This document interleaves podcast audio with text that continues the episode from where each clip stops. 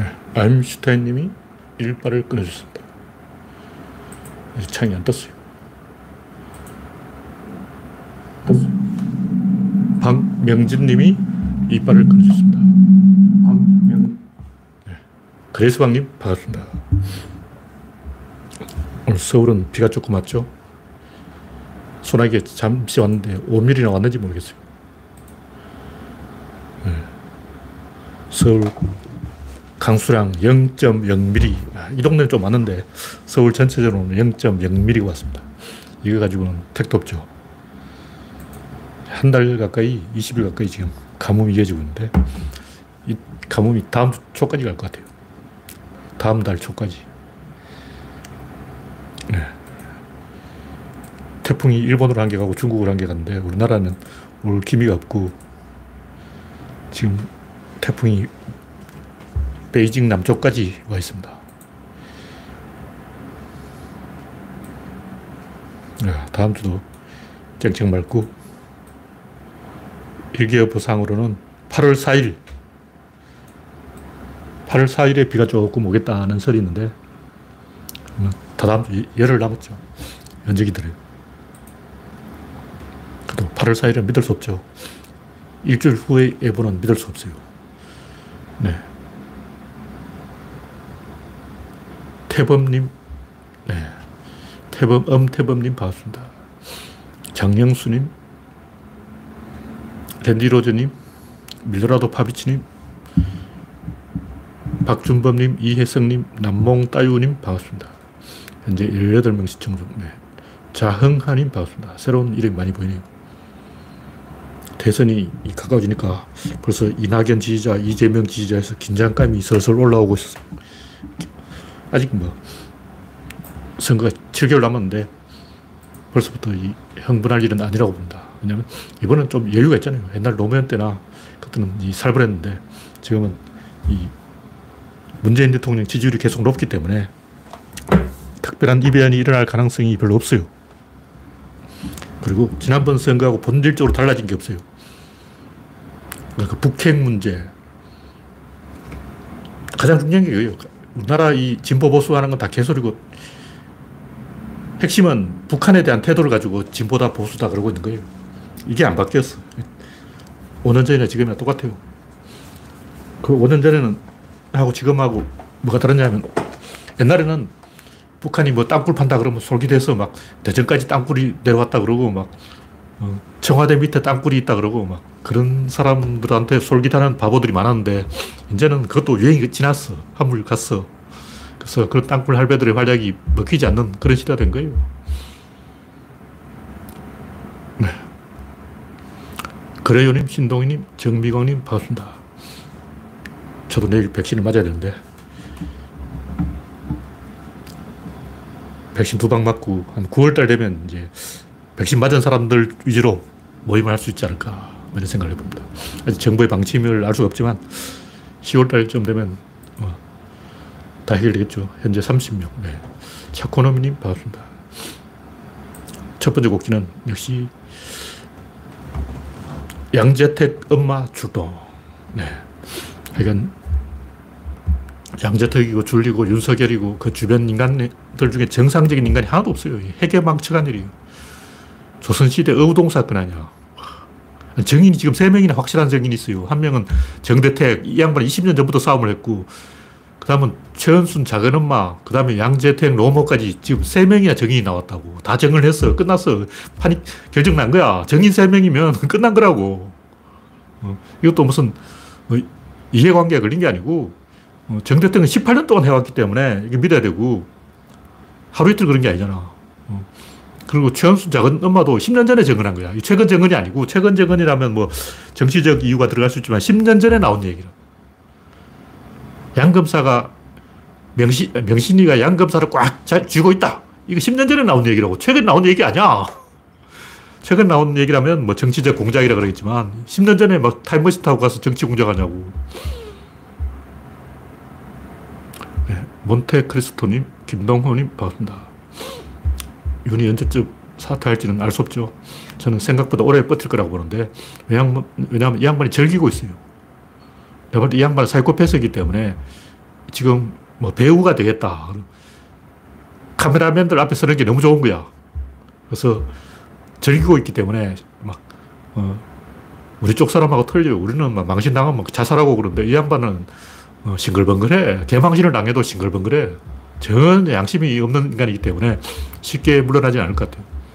네, 이동윤님, 김동호님, 반갑습니다. 그러니까 이번 양재택, 윤석열 사건, 이거는 한 개인의 비리가 아니고 막 집단으로 썩었다는 걸 어, 들킨 거예요. 통째로 불태워야 돼. 그래서 관료 개혁을 하는 계기로 삼아야 된다. 고시 전부 철폐해야 돼요. 무슨 외무고시, 무슨 고시 다 철폐해야 돼. 행정고시, 무슨 고시 다 없애야 돼요. 시험 쳐서 사람 뽑는다는 것은 말이 안 되는 거예요. 암기력이 뛰어나다고 해서 벼슬을 해야 된다. 그런 게 어딨어. 미친 거지. 이건 구석기 시대 사고방식이야. 21세기 현대 시대, 과학이 발달한 시대에 무슨 암기력 테스트 해가지고 변희재도 서울대 가는 시대에, 와, 변희재 같은 머저리도 서울대 가는데 말이 되냐고. 네. 현재로는 오세훈밖에 야권 주자가 없죠. 설득력 있는 사람이 오세훈밖에 없는데 오세훈은 뭐 확실하지 않죠. 홍주표, 오세훈 둘밖에 없어. 네, 다음 곡지는 김종인이 뭐 판을 짠다는 건 그냥 개소리고 김종인 이 양반도 그냥 TV에 나오고 싶은 거예요. 그냥 TV에 얼쩡거리고 싶어가지고 계속 이제 뭐 꾸미는 척, 뭐 판을 짜는 척, 쇼를 하는 거죠.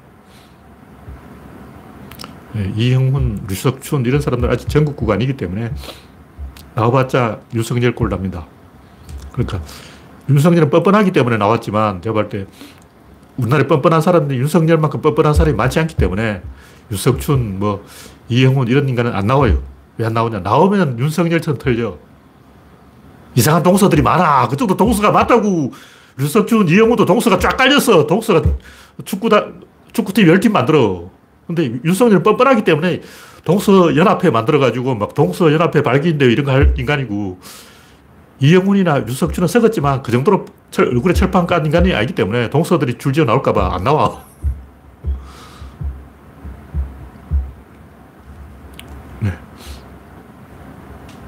최재형 이 양반은 얼굴 생긴 것부터 정치할 상이 아니에요. 사람들이 혐오감을 가지는 얼굴이야. 정, 대통령은 이제 전문직이 아니기 때문에 대중적인 인기를 끌 요소가 있어야 돼요. 그러니까 연예인 기질이 있어야 돼요. 그러니까 윤석열은 배툭튀 공격을 하잖아. 배로 막 제압하려고 그래. 배를 딱 해가지고 막, 어, 그 뱃살로 제압해 버리는데 최재형은 그런 것도 없어. 뭐 노래를 잘하는 것도 아니고 기타를 잘 치는 것도 아니고, 어, 트럼프처럼 어, 원맨쇼를 할 수 있어야 되는데, 원맨쇼 못하는 사람은 정치판에 기웃거리면 안 돼요. 윤석열은 이걸 하잖아요. 도리도리. 이거라도 하는데 최재형 그것도 못해. 네. 근데 저, 제가 볼 때는 이 우리끼리 너무 싸우지 말고 7개월을 잘 견디면 될 것 같아요. 왜냐하면 노무현 대통령, 아니, 문재인 대통령 지지율이 있기 때문에 쉽게 이게 안 넘어가요. 네, 다음 곡지는 이재명, 이낙연 구조론. 이 얘기는 뭐, 늘 하는 얘기인데, 다 하는 얘기인데, 구조론적 관점에서는 이제 조금 상황이 첨예해져서 스트레스 받는 사람이 나오기 때문에 친 이재명파, 친 이, 이낙연파 이런 사람들이 이 재글에 스트레스 받을까봐 제가 이제 객관적으로 쓴다 이런 얘기예요. 근데 객관적으로 쓴다고 중립적으로 쓰는 건 아니에요. 근데 앞서 가는 사람이 조금 주목하는 게 맞지 좀 뒤쳐져 있는 사람에게 주목하려면 근거를 대야 돼요. 1등이 잘하고 있어, 잘하고 있다 이렇게 말하기 쉽죠. 왜냐하면 1등이니까. 근데 2등이 더 낫다 이 말을 하려면 왜 그러냐 설명을 해야 돼. 납득할 만한 이유가 있다면 2등을 이, 밀 수도 있죠. 근데 예를 들면 이제 2등을 미는 사람들은 이재명 저는 배신자고 쓰레기이기 때문에 틀림없이 사고친다. 이런 얘기를 하는데 관심법이죠. 상대방 마음을 어떻게 알아. 어. 그, 그런 식으로 얘기를 하면 안 돼요. 제가 정동영을 비토한 것은 이건 비토예요, 비토. 정동영은 안 돼. 이건 비토라고. 지지하고 지지 안 하고 이게 아니라 비토하는 거예요. 그 양반은 이인재처럼 불사조가 될까봐 그런 거예요. 이기냐, 지냐, 이게 중요한 게 아니고, 지는 건 확정돼 있죠. 근데 불사조가 돼가지고 계속 사고를 칠까봐, 이 두 번 나오면 안 되는 인간이다. 그런 얘기죠. 그 정동영을 제가 싫어하는 만큼 정동영한테 씹힌 추미애, 이낙연 이런 사람들에 대해서는 제가 좀 온정적으로 보고 있어요. 무슨 얘기냐면 추미애, 이낙연은 노면을 비토한 게 아니고 노면 쪽으로 오고 싶었는데 전화를 안 받아준 거야. 그 여러 가지 이야기 있어요. 뭐 진짜인지 모르겠는데 추미애가 전화를 했는데 이광재가 받았는데 받을까요? 그러니까 없다 캐라 그래가지고 노무현도 저쪽에서 나 없다 그래. 그런 소문도 있고 이걸 뻥인 것 같은데 누가 지어낸 얘기인지 모르겠지만 하여튼 그, 그 당시에 이광재가 전화를 잘못 받아가지고 추미애가 삐졌다 이런 말이 있었어요. 그 정치인은 누가 먼저 전화를 하냐 이게 굉장히 중요하다고. 근데 자존심상 내가 먼저 전화를 할 수 없어. 전화를 하는 그게 어리 되는 거야. 어, 전화를 받는 사람은 갑이고 전화를 하는 사람은 어리라고. 그 제가 볼 때 정동영 주변에 이재명, 정청래 이런 사람들이 분탕질 많이 쳤어요. 그때부터 이재명은 나한테 찍힌 거야. 제가 이재명을 싫어한 게 그때부터 싫어한 거예요. 지금은 이재명이 점수를 땄으니까 제가 인정을 하는 거지. 그 자력으로 점수를 땄기 때문에 내가 조금 긍정하는 거고, 그건 지, 개인 재주죠. 개인기죠, 개인기. 하여튼 정청래도 그때 사고 많이 쳤고, 그런 식으로 하면 이낙연 포지션에서는 이쪽으로 오고 싶어도 못 와요. 정치라는 것은 대부분 거의 99% 주변 사람 따라간다고. 그, 그 사람 지역구가 어디냐, 그 사람 주변에 어떤 사람이냐, 이거 보면 알아요. 윤석열도 뭐라 그러냐면 친구들이 가, 똥꼬를 간지러서 나왔다. 자기 입으로 그렇게 말하는 거예요. 그래서 그걸 보고 제가 예상하기로, 예측하기로 이 윤석이, 아니, 윤석열이 나온 이유가 북한 문제, 바이든하고 김정은의 종전선언 이걸 막으려고 나온 거야. 목숨 걸고 막으려는 거야. 윤석열이 말하잖아요. 나는 목숨을 걸었어. 왜 목숨을 거냐? 마누라가 죽어도 괜찮아. 바이든, 김정은 회담을 막을, 막 는 게 윤석열이 나온 진짜 이유죠. 왜냐하면 이게 윤석열 본인이 아니고 주변 사람이 가, 어, 끌고서 나왔다. 이, 이, 얘기거든요. 주변 사람이 부축해서 나왔다. 이 말은 어, 한, 내부 문제가 아니라 외부 요인이다. 한국 내부의 일을 하면 주변 사람들이 그렇게 나서진 않아요. 네. 우창님, 이용환님, 나무밤님, 반갑습니다. 현재 69명 시청 중. 네. 그래서 제가 네 가지, 다섯 가지인가 한 판단 기준을 쭉 열거해 놨는데, 여기서 중요한 건 누가 우리 편이냐 이거예요. 여기서 우리 편이라는 건 네티즌 편이에요. 왜 이게 중요하냐면, 시대 정신이라는 것은 결국 권력 이동이라고. 지금 시, 이 권력이 온라인 권력이냐, 오프라인 권력이냐, 이거라고. 그러니까 굴뚝 산업에서 잘 나가던 이 뭐 삼성, 현대 이런 대기업 인간들과 IT 산업으로 새로 좀 떠보려는 젊은이들의 어떤 어, 갈등이라고. 왜 갈등이 생겼냐면 이 사람들이 평균 학력이 중2에요, 중2. 중2가 뭐냐면 80년대 대한민국 성인 남녀의 평균 학력이 중학교 2학년이에요. 무슨 얘기냐면 어느 회사든 자기 외에 위 사람이 학력이 중학생, 중학교 이렇고 아래 사람은 대학에 외국 유학까지 갔다 온 사람이야. 그러니까 외국 유학까지 갔다 온 사람이 중학생한테 명령을 듣고 있는 거예요. 중학생이 사장이야. 저 우리나라 중소기업을 어, 뭐 사람들이 조소기업이라더라고. 조소기업이 뭔가 해서 검색해 보니까 중소기업을 말하는 거예요. 조소기업이 왜 노동자들이 불만이 많냐면 그 사장이 초등학교 졸업한 사람이에요. 그러니까 뭐 조소기업, 조소기업에서 무슨 뭐 조소기업이라는 희한한 기업이 있나 해서 검색해 봤더니 자기 회사 사장이 초등학교 졸업인 거야. 그러니까 뭐 대화가 안 되는 거야. 돌아버린 거지. 이게 우리나라의 본질적인 모순이라고. 이것 때문에 젊은이들이 뿔따고 난 거예요. 이게 본질이에요.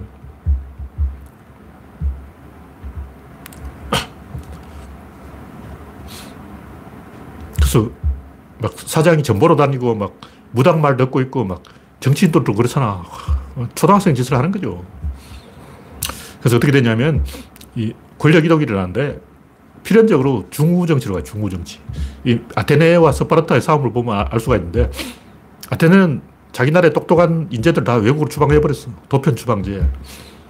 그 소크라테스까지 추방해버렸어. 죽여버린 거죠.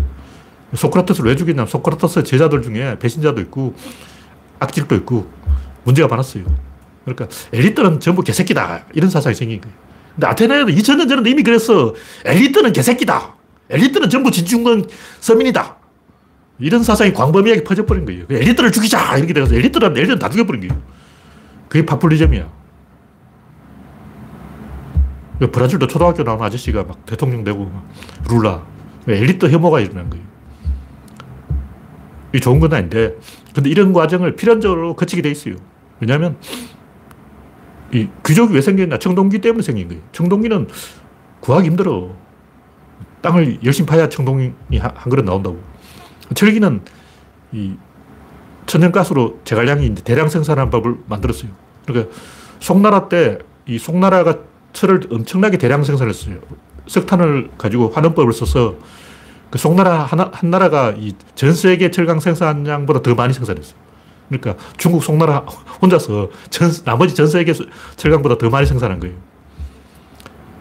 철은 대량 생산이 가능하기 때문에 이제 기사 계급이 뜨는 거고 총은 총은 아무나 30분만 배우면 쏠 수 있어요. 물론 옛날 조선시대 이제 조총은 좀 연습을 해야 되는데 이 현대식 조총은 30분 정도 배우면 어, 올리버쌤 마누라 보니까 그냥 1분 정도 배워서 쏘더라고.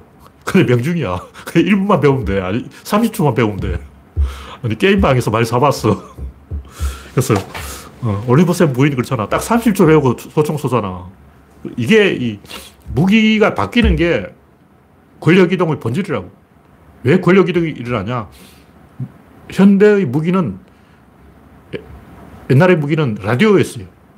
히틀러가 써먹은 게 라디오 아니야. 히틀러가 라디오 연설 한번 해버리면 다 뒤집어졌어. 어? 그리고 케네디의 무기는 뭐냐? TV였어요. 흑백 TV가 등장하면서 이 닉슨이 케네디한테 대꿀먹을 당한 거야. 그럼 21세기 현대인의 무기는 뭐냐? 스마트라고. 그럼 스마트를 누가 더 잘 쓰느냐? 이낙연이 스마트를 잘 쓰느냐? SNS를 열심히 하는 사람이 누구냐? 이재명이 SNS를 더 잘하더라. 그럼 이재명을 찍으면 되고, 이낙연이 더 페이스북에 많이 쓰더라. 그러면 이낙연을 찍으면 돼요. 이런 걸 가지고 이야기해야 된다는 거죠. 이게 근거란 근거. 그러니까 스마트폰을 좀 잘 쓰고 SNS를 좀 더 잘 써먹고 조금 젊은 사람하고 대화가 되는 거나 대화가 안 돼도 대화가 되는 척 겉으로 고개 숙일 줄 아는 사람이 우리 편이에요. 제가 볼때 여러 가지 제가 이제 비교 기준을 제시하는데 쭉 보면 이재명이 약간 근소하게 우리 편에 가까워요. 그 외에도 저는 이 이번 본질이 결국 신자유주의냐 신냉전주의냐 이거라고 봅니다. 신자유주의가 뭐냐면 냉전의 탈냉전이 대탕터가 신자유주의예요. 그러니까 냉전을 하다가 소련하고 미국이 싸우다가 소련이 아웃돼 버려서 미국이 다 먹어버린 거예요. 오늘부터 내 맘이다. 왜냐면 다 먹었어. 내가 다 먹었어. 내 꼴린 대로 하겠어. 지금 이 순간부터 노동자들 싹 죽었어. 이제 내가 왕이야. 왜냐, 소련이 없어졌어. 내가 소련 눈치 본다고 노동자 월급 올려줬지. 소련이 없는데 노동자 월급, 어? 필요 없어! 노동자 싹 죽어! 어? 내 꼴린 대로 하겠어. 왜냐, 냉전 이겼어. 내가 이겼으니까 내 맘이지. 전리품을 챙기겠어. 이게 신자유주의예요. 근데 지금은 이제 중국이 이겼어요. 지금 코로나19 때문에 미국이 졌어. 객관적으로 진 건진 거야. 중국이 이겼다고. 어, 그럼 중국이 이제 미국 앞에서 야, 꾸러와 그래야 된다고. 그러면 미국이 어떻게 되냐. 노동자를 대접해야 되는 거예요. 노동자를 과시하면 계속 중국한테 발표해요. 노동자를 우대하는 것이 중국을 이기는 길이다. 그래서 트럼프가 어, 중, 미국, 우리나라 공장을 막 미국으로 끌고 갔잖아요. 그래서 한국도 조지아에 공장 지어야 되고, 어, 삼성도 미국에 투자한다 그러고, 이게 뭐겠어요? 미국 노동자의 힘이 올라간 거예요. 왜 미국 노동자 힘이 올라갔냐? 신냉전 때문이라는 거죠. 그래서 신보호주의가 생긴 거예요. 이런 시대 흐름을 이해를 해야지 그런 거 없이 그냥 막 진보 보수 타령하는 것은 썩은 거예요, 썩은 거. 조선시대 이야기고, 지금 21세기 그 과학 시대에 그래 옛날 얘기하면 안 돼요. 그래서 첫째, 조금 더 우리 편에 가까운 사람 찍어야 되고, 둘째, 말을 잘 듣는 사람 찍어야 된다. 그리고 제가 볼 때, 이, 이재명이고, 이낙연이고, 과거에 잘못한 걸 말하면 다 죄가 있어. 어, 제대로 된 인간이, 제가 볼 때, 제대로 된 인간이 딱 세 명 있는데, 김대중, 노무현, 이해찬, 이 세 사람을 따라갈 사람이 없어요. 그 외에는 다 개털이야. 그러니까 이 지금 우리나라도 이제 국회에서 다 합의해 놓은 걸 국민들이 엎어버리려고 그러고 있는데 어, 박근혜하고 아비하고 다 합의해 놓은 걸 우리가 엎었잖아요. 그게 촛불이야. 근데 아테네도 보면 아테네 엘리트들이 스파르타하고 휴전 조약을 다 맺어 놓으면 시민들이 다 엎어버려요. 그러니까 엘리트들이 우리가 평화를 가져오겠어 하고 이제 어, 스파르타하고 귀족들끼리 합의를 한 거예요. 근데 시민들은 그걸 절대 인정 안 해. 왜 그럴까? 그게 역사의 법칙이라는 거죠. 이 아테네 사람들은 노 젓는 사람들이기 때문에 배 타고 가버려. 배 타고 가버리면 끝이야. 그러니까 꼴린 대로 하는 거야. 말 안 들어. 죽어도 말 안 듣는 거예요. 자기들 권력을 잡고 싶은 거야. 귀족이고 엘리트고 뭐 잘난 체 하지 마. 내가 다 먹을 거야. 이렇게 되는 거죠. 원래 인간들이 말안 들어. 왜냐면 스마트폰으로 손에 쥐었잖아. 옛날에 없었어. 옛날에는 라디오를 장악한 놈이 다 먹었다고. 그 누구냐? 히틀러지. 히틀러가 라디오를 딱 갖고 있고 라디오 들으면 끝, 게임 끝, 끝이야. 어. 그 다음에는 이제 TV가 나온 거죠. 근데 박정희는 얼굴이 못생겼기 때문에 칼라 TV를 거부한 거예요. 흑백 TV. 왜냐하면 얼굴이 못생겨가지고 사진을 너무 고쳤어.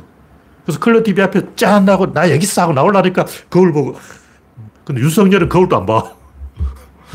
거울 보는 박정희, 거울 안 보는 윤석열 그 차이가 있다. 그래서 박정희는 아 나는 너무 못생겼어. 컬러 TV 방송 금지 이렇게 한 거예요. 전두환은 뻔뻔스러운 인간이기 때문에 대머리 바짝바짝하고 막 컬러 TV에 나와가지고 어. 전두환도 뻔뻔스러운 인간이 쪽팔린 줄 알았으면 TV에 안 나와야지. 땡전 뉴스가 뭐냐고. 아, 이건 역사는 필연적으로 이렇게 굴러가게 돼 있는데 우리가 이렇게 가는 게 옳으냐? 중우정치의 파퓰리즘으로 가는 게 옳으냐? 이것은 물이 들어오냐 안 들어오냐에 따라 달려 있어요. 물이 들어오면 노를 젓고 물이 안 들어오면 망하는 거야. 그러니까 물이 안 들어오는데 무리하게 파퓰리즘을 하면 100% 망해요. 근데 물이 들어오면 이게 오히려 더 흥합니다. 이게 역사의 법칙이에요. 그래서 우리나라가 지금 물이 들어오냐 안 들어오냐 이걸 가지고 판단해야지 이게 옳다 그러다 뭐 이런 얘기는 할 필요 없어. 그건 멍청한 거야. 뭐든 이 흐름이 순조로우면 하층민들이 들고 일어나게 돼 있어요. 군대가 계속 전쟁 이기면 그 밴드 오브 브라더스도 봐도 베테랑들이 말을 안 들어. 막, 어. 전쟁터에서 한 4, 5년 굴러먹다 보니까 막 애매해가지고 막, 어. 장교 말도 안 들어. 지 꼴린 대로 하려고 그런다고, 나중에는. 처음에는 신병들이 막 이등병, 일등병 달고, 어, 소배 중위가 시킨 대로 어, 하지. 근데, 어, 전쟁에 좀 이겨, 바, 바, 이기고 그러면 병사들이 기고만장해서 대장 말도 안 들어요. 지 꼴린들 한다고. 그게 역사의 법칙이라는 거죠.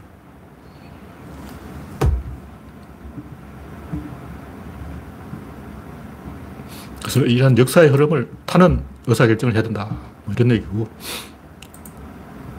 이 정도로 이야기하고, 다음에는 아테네, 스파르타, 대한민국, 뭐 이것도 같은 얘기인데, 아까 했던 얘기인데. 하여튼, 펠로폰네소 전쟁사가 재밌어요. 이게 이 최초의, 세계 최초의 이 냉전. 그래서 지금 이 21세기 어떤 시대 흐름에 잘 맞아 떨어지는 그런 내용이다. 그래서 제가 이 이야기를 왜 하냐면 지정학적 구조가 제일 중요해. 일단은 스파르타가 옳으냐? 아테네가 옳으냐? 우리는 아테네가 옳다는 근거도 찾을 수 있지만 스파르타가 옳다는 근거도 얼마든지 찾을 수 있어요. 어느 쪽이 더 민주적일까? 어떻게 보면 아테네가 더 민주적이고 어떻게 보면 스파르타가 더 민주적이에요. 예를 들면 카이사르가 민회 출신인데 민회가 권력을 잡는 것이 이 민주적이냐? 아니면 원로원이 뭐 키케로와 브루투스가 끝까지 공화정을 지키려고 한 게 그게 더 민주적이냐? 어느 쪽도 이쪽이 더 민주적이다. 아니다. 그 카이사르 독재자니까 죽여야 된다. 이 논리를 만들어낼 수가 있어요. 그럼 정답이 뭐냐? 정답은 지정학적 구조예요 무슨 얘기냐면 로마가 게르만 쪽으로 계속 뻗어나갈 것 같으면 카이사르 옳고 그냥 이탈리아 안에서 가, 만히 있을 것 같으면 원로원이 옳은 거예요. 그래서 카이사르가 옳으냐 원로원이 옳으냐 이것은 로마가 팽창하느냐 뭐 거기서 닫힌 게 안에서 쪼그라드냐 이걸 가지고 판단해야 돼. 무슨 얘기냐면 스파르타는 내륙에 갇힌 고립된 나라니까 원로원이 권력을 잡는 거예요. 근데 아테네는 개방된 열린 공간이라고. 배 타고 가버리면 그만이야. 그래서 페리클레스가 사실 독재를 한 거예요. 우리는 페리클레스의 황금시대 그러는데 알고 보니 독재였어 독재. 페리클레스가 자기 꼴린 대로 한 거야. 교묘하게 사기를 친 거지. 그래서 이 개방된 나라는 이 아테네 쪽으로 가는 게 맞고 고립된 나라는 스파르타 쪽으로 가는 게 맞고 둘 다 맞다는 거예요. 지정학적 구조를 가지고 이야기하자고. 일본은 고립돼 있어. 그래서 스파르타를 따라가는 거야. 일본은 아직도 왕이 있고 귀족이 있는 거야. 스파르타 왕이 두 명이야. 영화 300에 나오는 레오니다스 왕도 두 명의 왕 중에 하나예요. 공동왕이에요, 공동왕. 귀족도 많이 있어요. 그래서 일본은 스파르타를 따라가는 게 필연적으로 고립되어 있기 때문에 그렇게 할 수밖에 없고 우리나라는 5천 년 동안 중국 밑에서 시달려왔잖아요. 중국의 옆에서 시달리면서 안 망한 나라가 딱 두 나라가 있는데 하나는 베트남이고 하나는 한국이야. 근데 베트남도 사실 그게 중국 왕조예요. 중국 비엣이 월나라인데 월나라 사람들이 살금살금 내려가서 베트남에 나라를 열었기 때문에 시, 실제로는 베트남은 중국의 일부고 중국이 쳐들어간 거고 우리나라는 5천 년 동안 중국하고 시달리면서 어, 견뎠기 때문에 아테네처럼 갈 수밖에 없어요. 우리나라는 고립 때문에 죽어. 그래서 이런 걸 가지고 이 지정학적 구조, 역사의 어떤 흐름 이런 걸 가지고 이야기해야지 그냥 막연하게 뭐 원로원이 오라, 아니야, 미네가 오라, 카이사르가 오라, 버투스가 오라, 키케로가 오라 뭐 이런 것은 의미가 없다는 얘기예요. 그래서 물이 들어오면 노를 저어야 된다. 산업이 잘 되면 계속 우리는 그쪽으로 가야 돼요. 그 지금 우리나라에서 제일 핵심, 핵, 심적인 변화가 뭐냐고. 그것은 우리나라가 모든 면에서 세계 1위라는 거예요. 그러니까 그쪽에 힘을 밀어줄 수밖에 없어. 왜냐 그쪽이 잘 되고 있으니까. 잘 되고 있는데 그걸 브레이크를 걸면 안 되지. 잘 되고 있을 때는 좀 위험하다 싶어도 계속 운전 실력을 늘려가지고 따라잡아야 되는 거예요. 아, 이 길이 좀 위험해 하고 브레이크를 잡으면 안 되고 이 길이 위험하니까 핸들을 열심히 꺾어야 돼 하고 이제 미세 조정을 해야 된다. 그래서 우리가 조금 더 개입을 해서 국회를 털어지고 그 송영길이나 윤호정이 삽질을 못하게 감시를 하고 잔소리를 좀 해서 어, 긴장된 상태에서 핸들을 꽉 쥐고 가야지 그냥 국회에 다 맡겨버리고 우리는 그냥 손 놔버리고 국회에 너희들이 다 해라 이러면 안 돼요.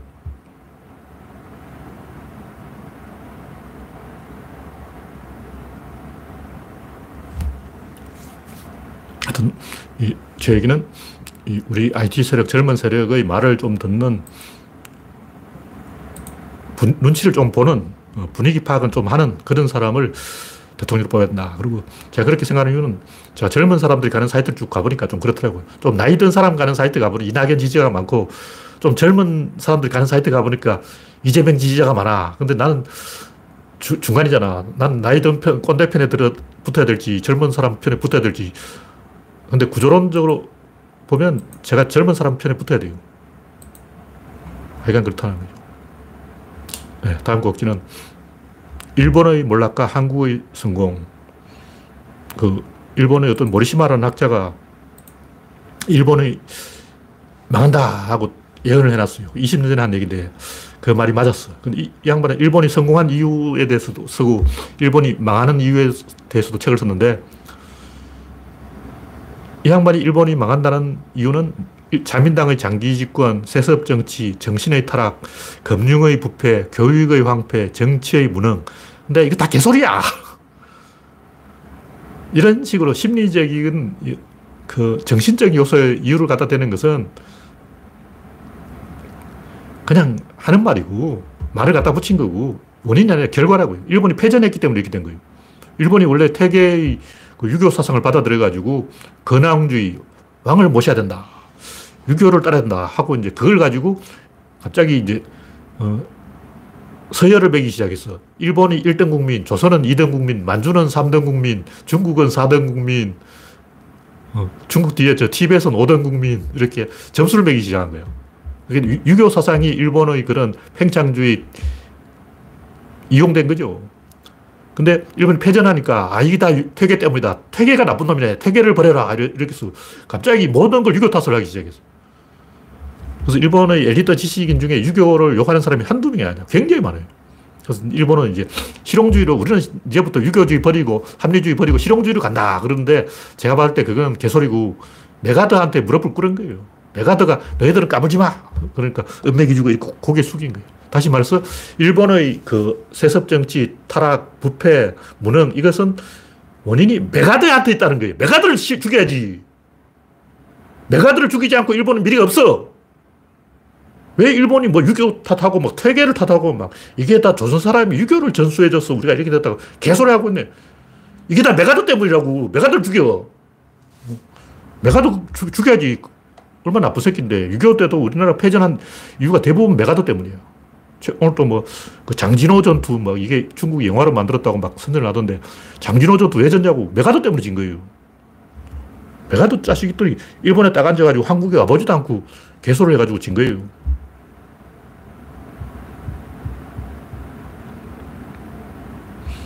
맥아더 전형적인 그 신문 기자 데려다 놓고 정치하는 군인이 정치 군인.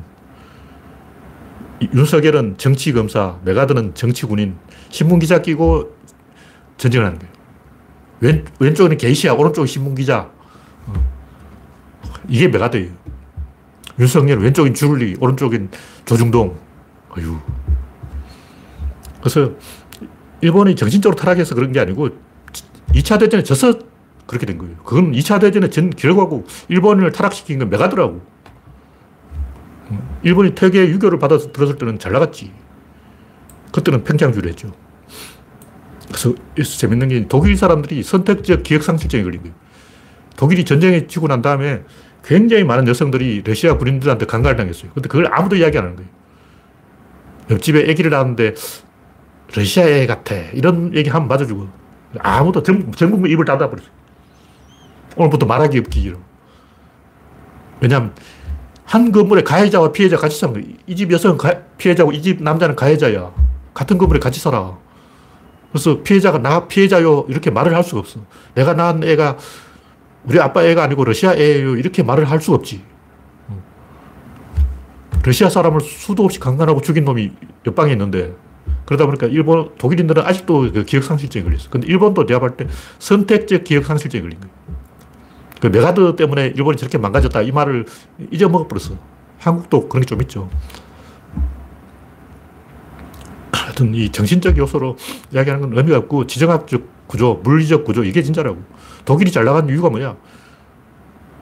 서독은 동독 뜯어서 먹고 살고, 동독은 폴란드 뜯어서 먹고 살고, 폴란드는 그 루마니아 뜯어서 먹고 살고, 루마드는 유고슬라비아 뜯어서 먹고 살고, 그렇게 돼 있다고. 그게 피라미드야. 어. 서독이 동독을 딱 뜯으면 동독이 이쪽을 뜯는 거 맨 왼쪽에 뭐냐면 영국이 있어요. 그 사이에 뭐냐 프랑스가 있어요. 영국이 프랑스를 착취하고, 프랑스는 독일을 착취하고, 독일은 동독을 착취하고, 동독은 폴란드를 착취하고, 폴란드는 벨로루시를 착취하고. 그럼 호구는 누구냐? 러시아죠. 러시아는 천연가스를 주고, 이런 식으로 돼 있다고. 독일이 잘 나가는 것은 지정학적 구조 때문이고 일본이 저렇게 된 것도 섬이라서 그런 거예요. 한국은 대륙에 붙어 있으니까 다르죠. 이런 지정학적 구조라든가 이런 물리적인 구조가 중요한 거지.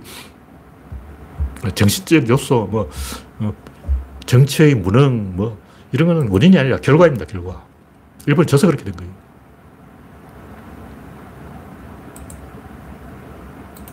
네.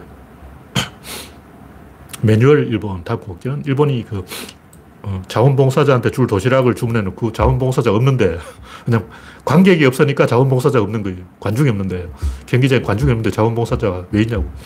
지 아까 축구는 6대 0으로 이긴 것 같은데 6대 0으로 이겨도 뭐 2위라는 소리인데 6대 0으로 이겼는데 왜 2위인지 모르겠어요. 얼마 전까지 1위라고 그랬더만. 하여간 그 일본은 매뉴얼 국가가 되는데 왜 매뉴얼 국가인가? 일본은 스스로는 엄청난 대국이라고 생각해요. 우리는 다이묘가 300명이야. 왕이 300명이야. 어, 왕 위에 왕, 천왕도 있어. 일단 왕이 300명 있어. 자기 스스로 대국이라고 생각하기 때문에 원래 매뉴얼대로 해야 된다고 생각하는 거예요. 그래서 어, 후쿠시마가 터져도 지, 진으로 어, 아수라장이 돼도 땅 주인한테 허락을 안 받고는 그 집에 안 들어가는 거예요. 그 집이 완전히 쓰레기장이 되어 있는데 그 집주인한테 허락을 못 받았기 때문에 그 집에 가서 어, 쓰레기를 안 치우고 있는 거예요. 그 정도로 개판인 거죠. 이미 집주인은 바다에 떠내려가서 죽었는데 그런 짓 하면 되냐고. 융통성이 요만큼도 없어, 일본애들. 그 일본에서 활동하는 그 박철현이라고 옛날 서프라이즈 하던 분, 그 양반이 일본 기사를 많이 올리고 있는데 그 양반이 일본은 매뉴얼 때문에 망한다 이런 얘기를 많이 해요. 아주 사소한 쓸데없는 메뉴를 다 가지고 있어. 근데 한국은 이런 등신 짓을 안 하죠.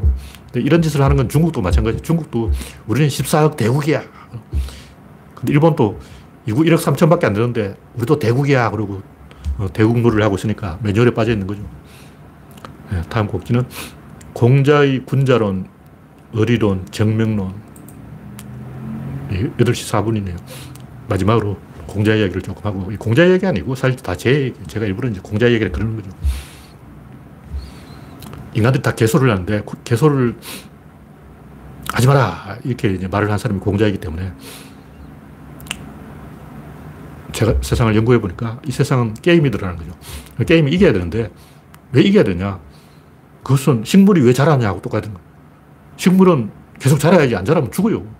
동물도 마찬가지야. 계속 새끼를 낳고 번식을 해야지 안 그러면 죽는다고. 그러니까 제자리에 딱 머물러 있는 건 없고 자라거나 죽거나 둘, 중, 둘 중 하나예요. 인간도 진보하거나 죽거나 둘 중에 하나지. 어. 난 지금 이대로가 좋아. 일본처럼. 딱 거기에 머물러 있는 게 없다고. 원래 그 세상의 법칙이라는 거죠. 그래서 이기거나 죽거나 둘 중에 하나지. 어. 일단 토너먼트를 하는데 이기면 올라가고 못 이기면 탈락인 거예요. 근데 난 이기지도 않겠어. 난 평화주의자야. 난 지지도 않겠어. 김일성이 그런 말을 했는데 우리는 우리 북한은 전 세계 많은 나라 중에서 선진국이 되고 싶지 않고 후진국이 되고 싶지 않고 딱 중간에 갈 거야. 중간에 왔어요. 200개 나라 중에 100등 했어. 근데 200개 나라 중에 100등 했다는 건 사실 꼴찌했다는 얘기예요. 전 세계 200개 중에 100등 한 거는 어, 꼴찌야 꼴찌. 어, 아프리카 이런 나라들까지 끼워줘서 200등이지. 꼴찌죠. 북한 전 세계에서 꼴찌가 된 거예요. 중간에 없어. 원래 중간이 없는 거예요. 원래 이 자연 법칙이라고. 그래서 이긴 나라는 중국이고 진 나라는 어디 갔냐? 진나라는 4천 개 나라가 졌는데 그 중국의 일부가 됐어요. 그래서 이기면 살아남고 지면 사라지는 거예요. 지면 중간을 가는 게 아니고 죽는다는 거죠. 이 자연 법칙이에요. 그래서 게임 이겨야 되는데 공자가 이 세상은 게임이다. 이건 공자 말이고 제가 하는 말이에요. 게임에 이기려면 어떻게 되냐. 군자의 길을 가야 되고 의리의 길을 가야 되고 정명의 길을 가야 된다. 군자의 길은 뭐냐면 자기가 능동적으로 의사결정을 해야 된다는 거죠. 손자병법이라든가 뭐 노자 사상은 뭐냐면 상대방이 움직이면 딱 뒤에서 간을 보다가 뒤통수를 쳐야 되는 거예요. 그렇게 딱 보고 아 문재인이 이쪽으로 하네 나할 거야. 그런 식으로 이제 안철수 행동을 하는 거예요. 그러다 마크롱 딱 보고 어 나는 극중으로 가야 되겠다. 트럼프 딱 보고 난 트럼프 어, 투가 되겠어. 이제 바이든이 이기면 난 제2의 바이든이야. 누가 이기든지 그 따라 붙는 게 안철수라고. 딱 보고 있다가 뒤에 따라가려고 그러는 그건 얍삽한 짓은 군자의 길이 아니에요. 그건 소인배의 길이라고. 그래서 뭐든지 능동적으로 적극적으로 이 주체책이 된다. 게임에는 주체책이 돼야지 선수가 되면 안 돼요. 그게 군자라는 거죠. 그러니까 질문하는 사람이 돼야지 답을 하는 사람이 되면 안 돼. 근데 한국 사람들은 진보든 보수든 다 답을 하려고 그래. 예스다 노다 답하면 그 이미 지는 거야. 상대방이 질문했는데 어떤 대답을 하든 그건 이미 진 거라고. 내가 질문해야지. 근데 우리는 시험을 치다 보니까 정답을 맞추는 버릇이 있어. 예스냐, 노냐, 어, 공표냐, 가위표냐, 하나 찍으면 된다고. 좌파들 생각이 그 멍청한 생각이죠. 아무리 정답을 잘 맞춰도 시험 문제, 어, 답안지에 적는 사람은 이미 진 거예요. 왜 시험을 쳐? 내가 출제를 해야지. 그래서 자기가 문제를 내는 사람이 된다. 이게 군자의 길이고, 그 반대로 소인배의 길은 뭐냐면, 운명론을 믿고, 타자성, 노예근성, 실용주의, 수동적, 부정적, 관념적, 전술적 그런 행동을 하는 것이다. 다음에 의리의 길은 뭐냐면, 이기려면 혼자 해서 안 되고, 팀 플레이를 해야 돼요. 그럼 혼자 노는 놈 뭐냐? 진중국은, 서민 이런 놈이죠. 자기 혼자 껍죽거리는 거죠. 명성을 떨치겠어. 그것은 이제 퇴계의 길이고, 팀 플레이를 하는 것은 율곡의 길이다. 개성과 소성의 차이죠. 그러니까 이기려면 혼자 해서는 안 되고 같이 해야 된다. 뭐 이런 거고. 이건 너무 당연한 거죠. 1 더하기 1은 2인데 2가 1을 이긴다고. 혼자 못 이겨. 어? 그래서 지도자가 되려면 조금 고개를 숙여가지고 대중들하고 호흡을 같이 해야지. 내가 잘났다고 해서 내가 엘리트야. 날 따라와. 이러면 안 돼요. 지가 아무리 똑똑해도 대중들이 우리 편이다 생각하면 말을 안 들어. 인간은 원래 말 안 들어. 인간 죽어보자고 말을 안 듣는다고. 어, 인간은 당연히 말을 들을 것이다 하는 것은 권위주의예요. 인간은 원래 말을 안 듣는다. 이게 민주주의라고. 그래서 이낙연은 음, 약속을 했으면 지키는 게 민주주의다. 이게 권위주의라고. 그 꼰대 사상이야. 박근혜가 했는 약속을 다 엎어버렸잖아. 그런 게 어딨어. 국민이 권력을 가지는 게 맞죠. 네, 다음 곡 이야기는 정명의 길. 이게 가장 중요한 건데, 뭐, 군자의 길과 의뢰의 길은 사람들이 다 알아요. 근데 정명의 길에 대해서는 사람들이 잘 모르고 있다. 무슨 얘기냐면 공자의 정명하고 순자의 정명이 좀 달라요. 공자가 말한 정명은 줄리처럼 뭐 어, 동서가 여러 명이고 이러면 안 된다는 거죠. 아버지면 아버지고 자식이면 자식이고 남편이면 남편이어야지 뭐, 뭐 양재택 부인도 되고 막 어, 도대체 남편이 몇이야? 성함이 몇이냐고.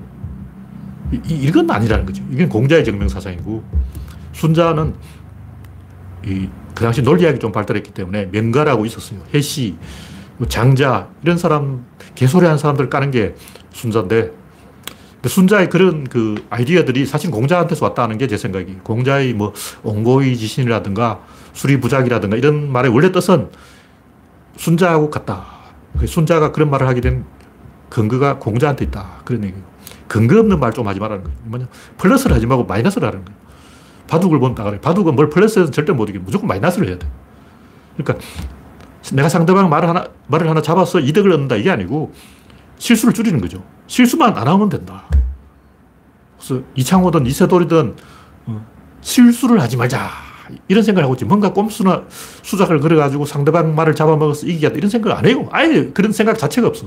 무조건 실수를 하지 말자. 하지 말 것을 하지 말자. 삽질을 하지 말자. 그러면 이기는 거예요. 왜 이기냐? 상대방이 삽질을 하거든. 왜 상대방이 삽질을 하냐? 소인배는 어떻게든 그 상대방을 떠보고 거기서 아이디어를 얻으려고 하기 때문에 계속 집적거린다고. 그러면 약점이 생기는 거예요. 그걸 추궁하면 돼요. 그러니까 내가 잘해서 이기는 게 아니고 상대방의 약점을 추궁해서 이기는 게 군자라는 거죠. 소인배는 반드시 그 약점을 넓히게 돼 있어요. 그렇게 할 수밖에 없어. 왜냐하면 주도권을 잃었기 때문에. 왜냐하면 게임의 룰을 정한 사람이 군자라고. 주최 측이 게임의 룰을 다 정해놨어. 그러면 그 게임에 선수로 뛰어가지고는 무조건 자기한테 불리한 거야. 어.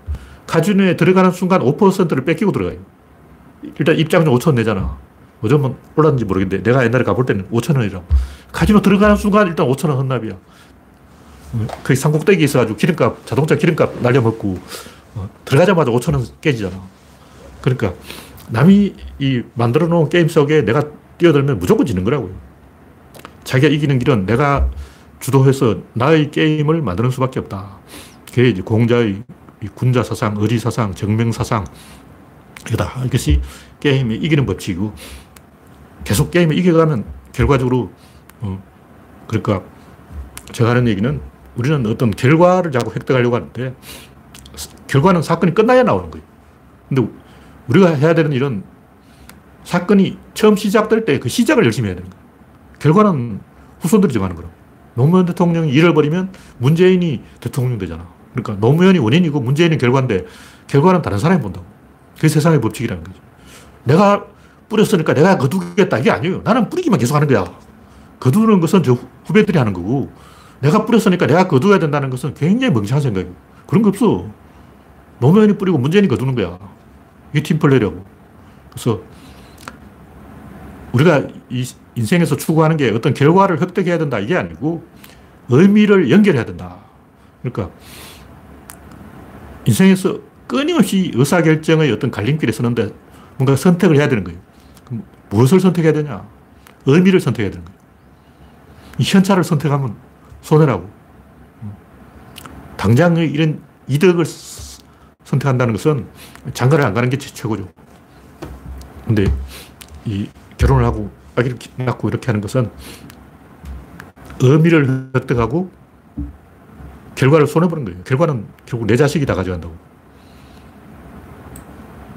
남존이라는 거죠. 내 자식도 결국 남이잖아. 어, 내 자식 이득을 보는데 남이 이득을 보는 거지.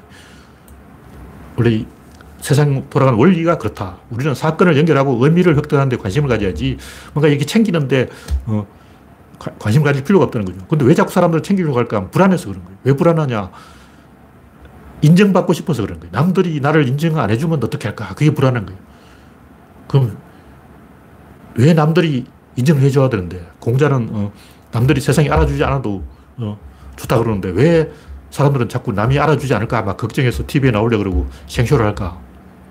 그것은 자기가 만들어 놓은 게임이 아니기 때문에 다른 사람이 만들어 놓은 게임에 뛰어드는 선수가 되기 때문에 음, 내 인생이 허사한 게 아닐까? 이게 불안해서 그런 거예요. 불안을 극복해야 된다.